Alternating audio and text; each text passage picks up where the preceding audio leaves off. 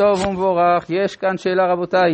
שלום הרב, הרב אמר בשיעור שהריב בין אברהם ללוט קרה בגלל מה שאברהם העלה ממצרים. לא הבנתי מה הקשר, איך מה שאברהם העלה ממצרים גורם למריבה בינו ובין לוט. פשוט, הוא מעלה ממצרים מקנה ואנשים. ובגלל שיש הרבה מקנה והרבה אנשים, לכן יש מריבה למרעה.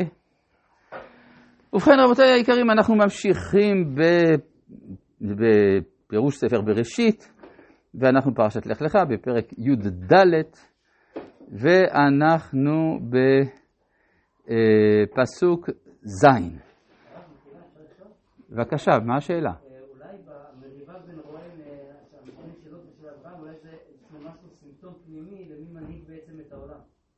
ברור, אבל זה התחיל ממה? זה התחיל מהמריבה על המרעה. כן, אבל מה שהם העלו ממצרים, זאת אומרת, מי ש...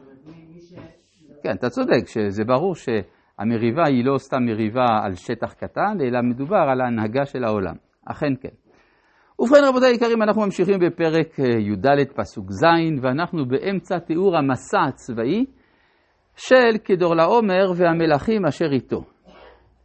מה נאמר כאן בפסוק ז', וישובו ויבואו אל עין משפט יקדש. כלומר, אנחנו מבינים שכדורלעומר והמלכים אשר איתו נסעו דרומה, לכאורה הם עברו את סדום, והם פונים עכשיו ויש... והגיעו עד אל פרן, כלומר אילת כנראה, והם פונים צפונה עד עין משפט, היא קדש. איפה זה עין משפט, היא קדש?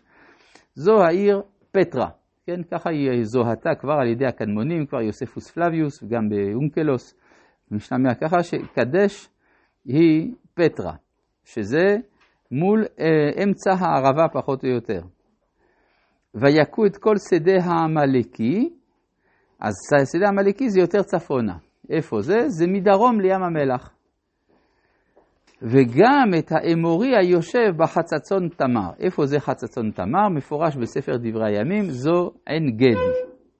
מגיע עד עין גדי. ורק לאחר מכן הם עושים מלחמה עם סדום ועמורה. אז אם אנחנו מסתכלים על המפה, דבר אחד מאוד ברור, הם משמידים, לפני שהם נפגשים עם סדום ועמורה, הם משמידים את אלה שמסביב, עושים תנועה סיבובית, ורק אחר כך ניגשים לסדום ועמורה. הסיבה הפשוטה, המתקבלת על הדעת, שכל אלה היו בעלי ברית של סדום ועמורה. יוצא שסדום ועמורה היו בראש קואליציה בסדר גודל עצום. כלומר, לא מדובר על כמה ערים קטנות, אלא מדובר בראשי ערים, כלומר, ערים ראשיות של אימפריה מסוימת.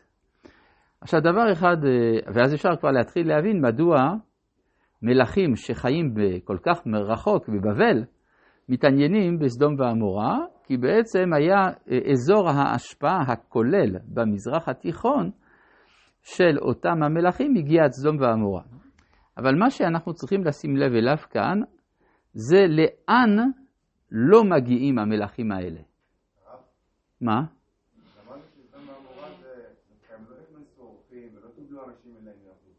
נכון. למה לא?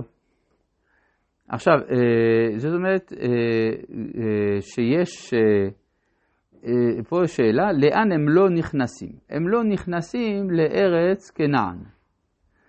הם מגרדים את הגבולות של כנען, מגיעים עד עין גדי. עין גדי זה ממש גבולי.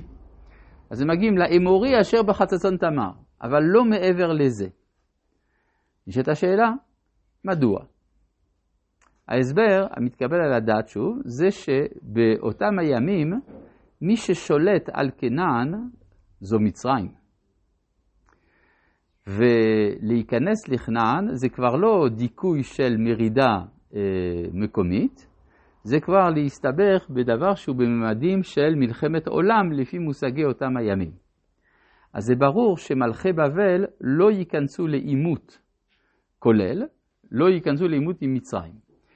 במיוחד, צריך לשים לב, שאברהם, שנמצא בארץ כנען, הוא בעל ברית של פרעה. כן, וישלח איתו פרעה אנשים. כלומר, מבחינה מדינית, אברהם איננו פועל כאישיות פרטית, אה, בעל משפחה יחיד, אלא הוא מהווה כוח משמעותי באזור, ולהיכנס לכנען, ואפילו להתעמת עם אברהם, לא יודע אם הם יודעים על אברהם, אבל להתעמת עם בעלי הברית של פרעה, הדבר הזה מסוכן עבורם. מה הדבר הזה בא לומר לנו? הרי אנחנו נלמד עוד מעט שהם שבו, לקחו בשבי את לוט. ואיך לוט הגיע לסדום? מעבר לאזור ההשפעה של פרעה, בעקבות המריבה וחלוקת הארץ בין אברהם ללוט.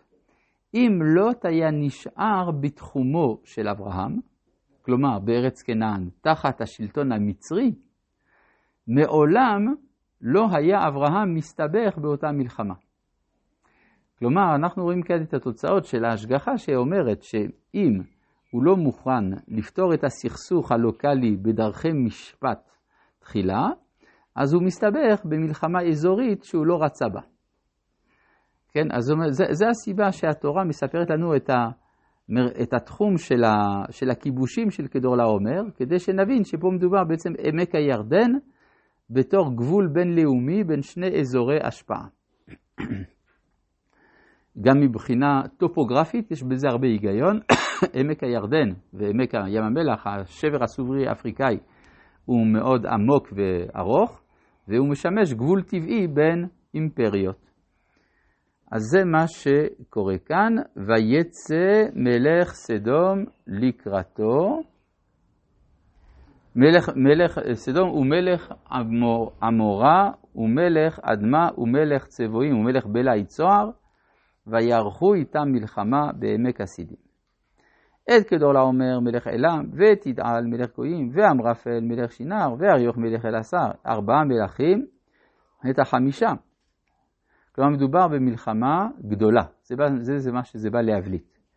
ועמק הסידים בארות, בארות חמר, וינוסו מלך סדום ועמורה ויפלו שמה, והנשארים הרה נסו. עכשיו, נפלו שמה מלך סדום ועמורה, הכוונה נפלו אבל לא מתו, כפי שאנחנו נראה בהמשך.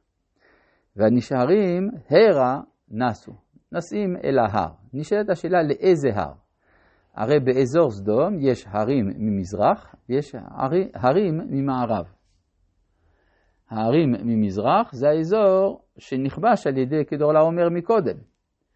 אז ההגיוני ביותר זה שהם ינוסו אל ההר ממערב, כלומר לארץ כנען, ששם אין סיכוי שהצבאות של כדור לעומר ייכנסו. אז הם אה, נסים אל ההר. ואז ממילא מי נמצא בהר? אברהם נמצא בהר.